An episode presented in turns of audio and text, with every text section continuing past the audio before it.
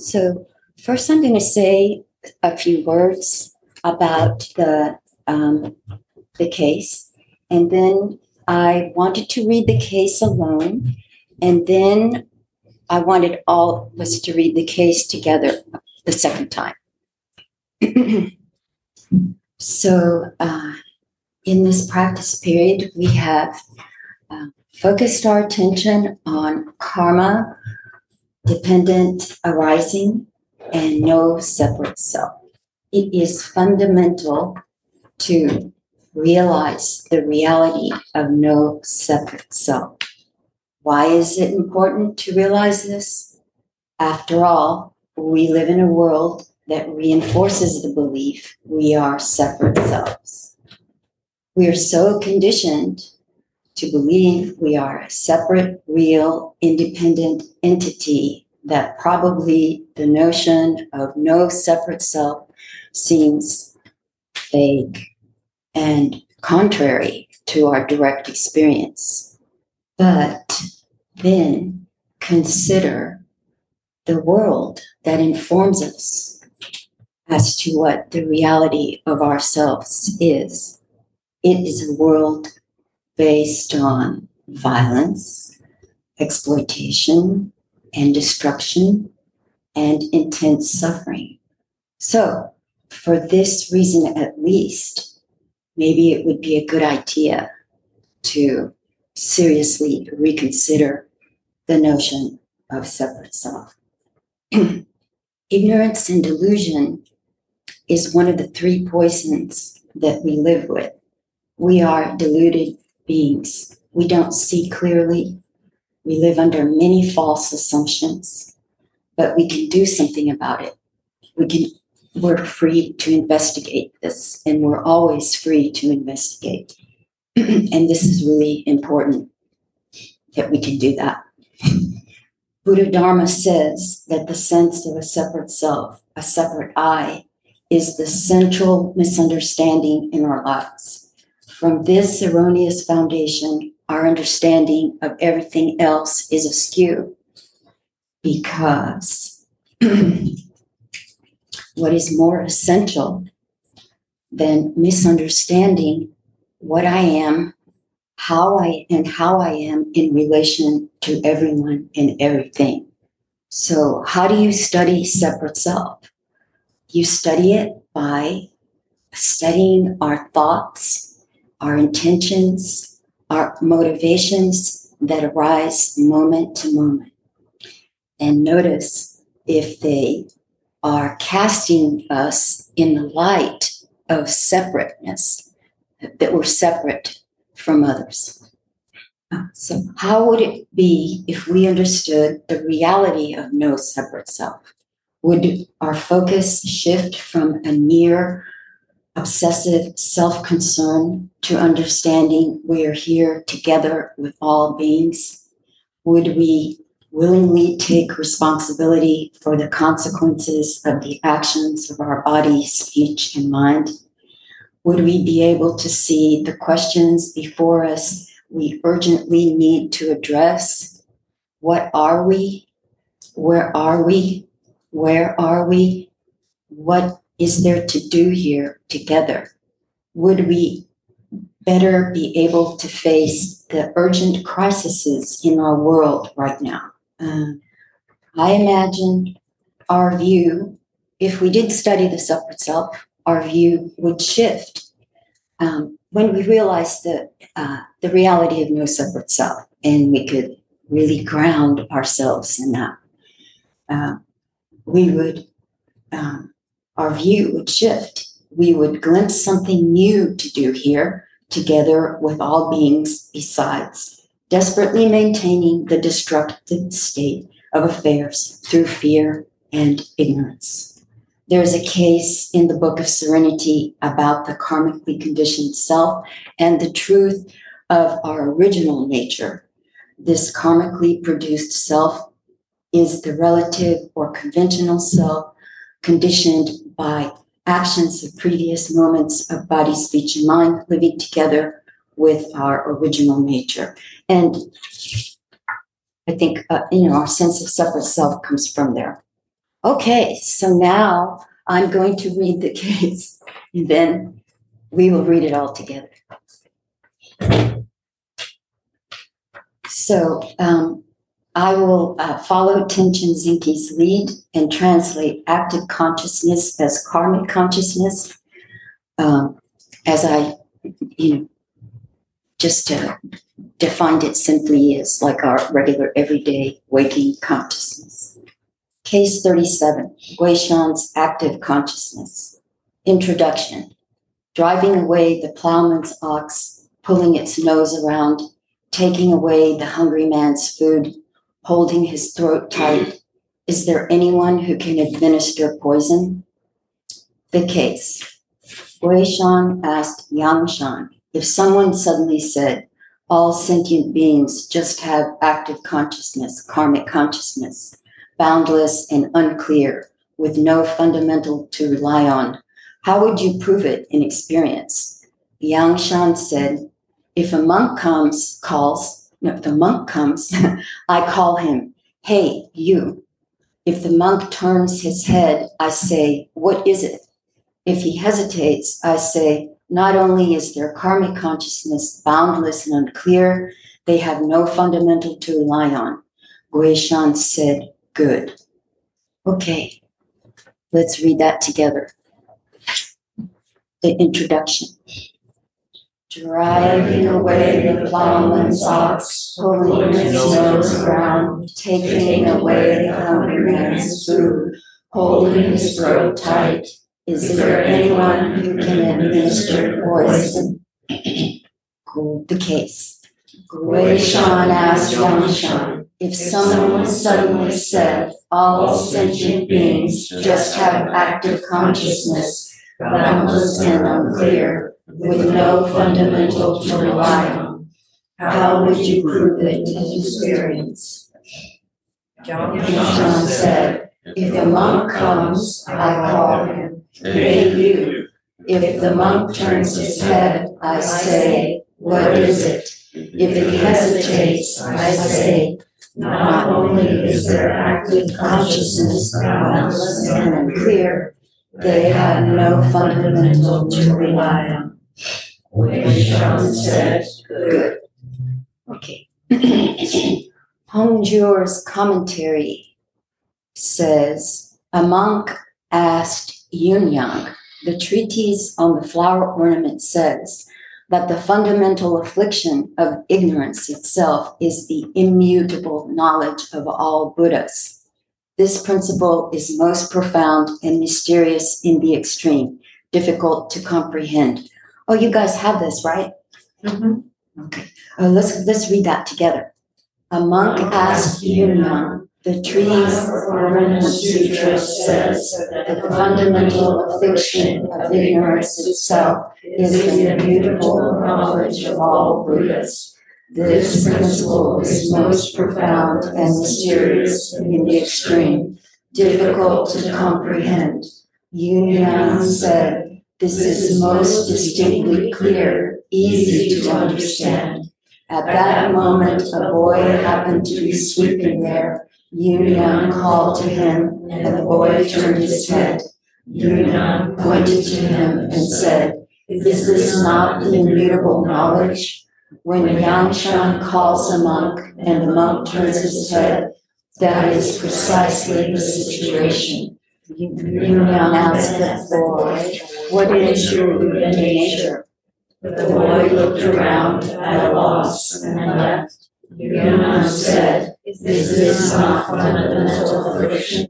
If you can comprehend this, then you become a Buddha immediately. The boy's bewilderment and the monk's hesitation are no different. The fundamental affliction of ignorance and the boundless, unclear, active consciousness are also the same. When Yunyang and Yangshan examined the monks and tested people, they accomplished their aim in this way. As for me, my viewpoint is otherwise. The boy and the monk both had thoroughgoing immutable knowledge. Yunyang and Yangshan had boundless active consciousness. Anyone who can discern will personally see Tian Tong. This verse says, One call and he turns his head. Do you know the self or not? Vaguely, like the moon through ivy, a crescent at that, a child of riches as soon as he falls on the boundless road of destitution has such sorrow. so this is the way I understand this case. In the introduction, driving away the plowman's ox, pulling its nose around, taking away the hungry man's food, holding his throat tight. Is there anyone who can administer poison? The conditioned mind, karmic consciousness, has us by the nose, like an ox pulled by a nose ring. The conditioned mind takes nourishment away from us, holding our throats tight, preventing us from taking in the present moment. No one can change this situation. Others cannot practice for you. You must practice yourself. The verse, one call and he turns his head we innately have the true foundation to rely on. We are the immutable knowledge of the Buddhas, demonstrated by one call, and we spontaneously turn our heads. The immediate intimacy of call and response is a mystery. Who, what calls, who, what responds? What is the interaction of call and response? What is it? What is that? Is it a recognition? Is it a meeting? Is it a, rec- a recognition of what? A meeting of what? Do you know the self or not? We misidentify ourselves as being a separate self from a simple error of perception in the way the five aggregates form, feeling, perception, intention, and consciousness present themselves to us. Basically, they present themselves as objects, as phenomena outside me for a subject. The subject is me. I perceive something outside me where I am here and it is out there. But interestingly, I also perceive myself as an object that I can identify, define, take charge of, condemn, applaud, promote, defend, etc. This is all the stuff out there, separate from me, doing things to me or happening to me. This is a simplified description of the way we create the sense of a separate self. But if we study this whole thing very closely, we begin to see interesting things. When in a moment where there is a strong sense of a separate self, we can look at that self and investigate it carefully. We can see, and then we can see the whole thing disintegrate into thin air. Now, this is very difficult to do in the moment when it, you know, but you can do it later when you remember the moment. You can go back and look very closely, and you will begin to get to see that and uh, study it. And it's something that we can sense and distinguish in the body, so we can study it. Uh, with close investigation, we experience its transparency, and then other beings and things move from the background into the foreground, into clear focus, and we understand and sense something of our inseparability from everyone and everything. And there's a great sense of relief. The phrase from the Genjo Koan, to study the Buddha way is to study the self. To study the self is to forget the self. To forget the self is to be actualized by myriad things. This is Dogen's direct, concise description of that experience. That's what it sounds like to me. Vaguely, like the moon through ivy, a crescent at that, the monk hesitating to answer is a description of living through the veil of delusion. It is unclear, fragmented, incoherent view. But to me, this is a beautiful image of a crescent moon, its bright silvery light filtered by the patterns of the ivy. And um, surely this image describes something of what we experience as human beings, our true being, our Buddha nature, obscured by the ivy of karmic consciousness, our ancient twisted karma from beginningless time.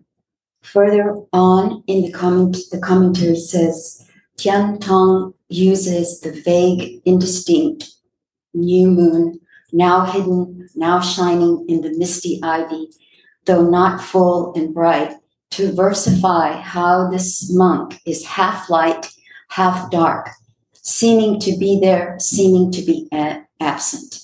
And isn't this also another accurate description of what we experience, seeming to be here, seeming to be absent? The commentary calls this the gate of secret concealment and revelation existing together.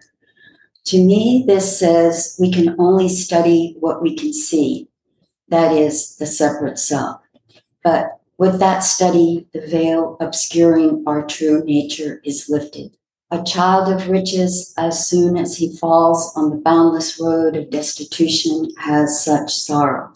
This is a reference to the story in the Lotus Sutra of the son who leaves his home, misunderstanding his being, following karmic consciousness, forgot his true nature, a child of great riches. The longer he forgot his nature, the greater his sorrow.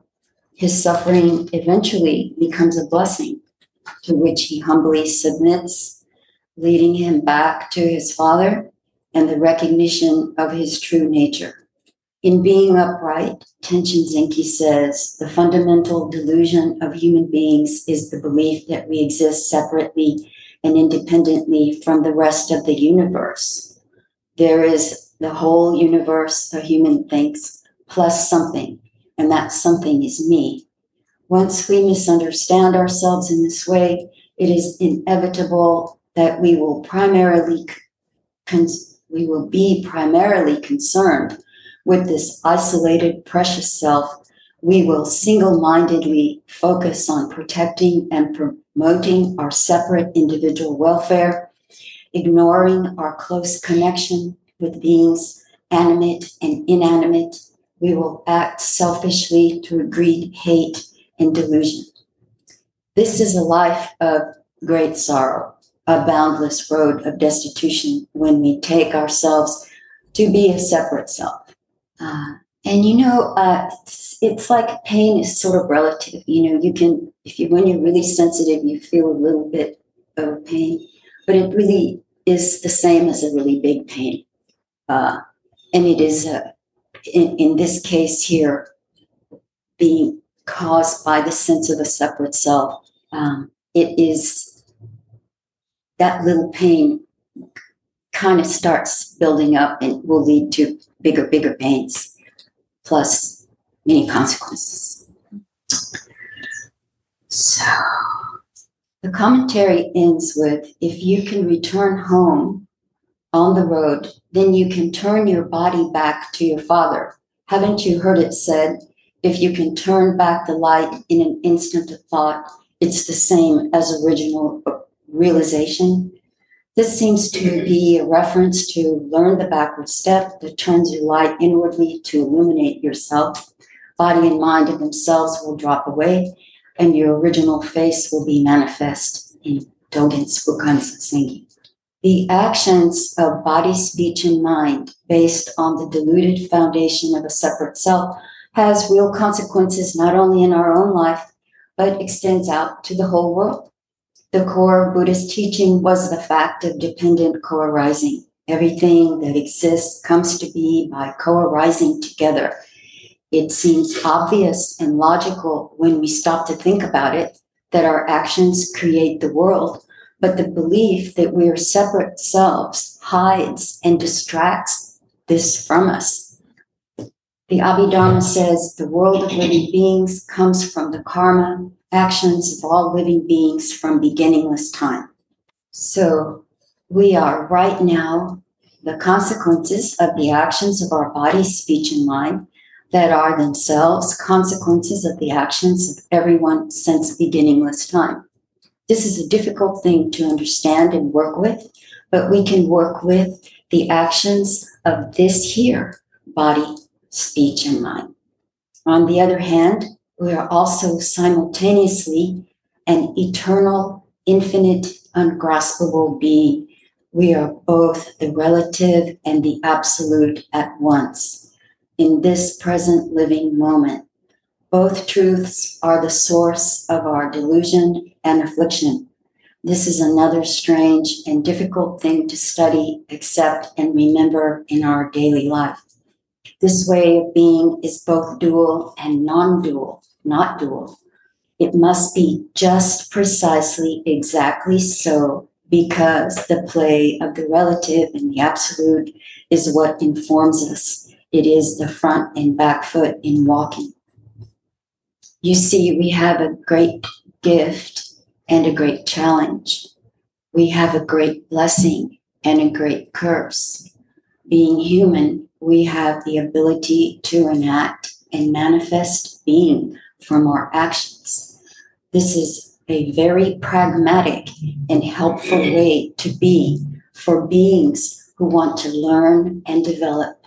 And if they are interested in living as loving, creative beings, building a world of harmony with all other beings.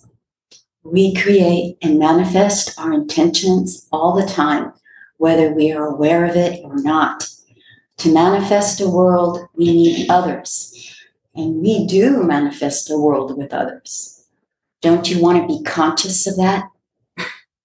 The special power of Sangha practicing together is in creating a world based on what we really want grounded on our precious Bodhisattva precepts, a world we are consciously practicing with. This has consequences. May we fully recognize how fortunate we are to be able to study karma, no separate self, and dependent arising, for it is a confirmation of the reality of interconnectedness, of no separate self, and it can lead us to liberate.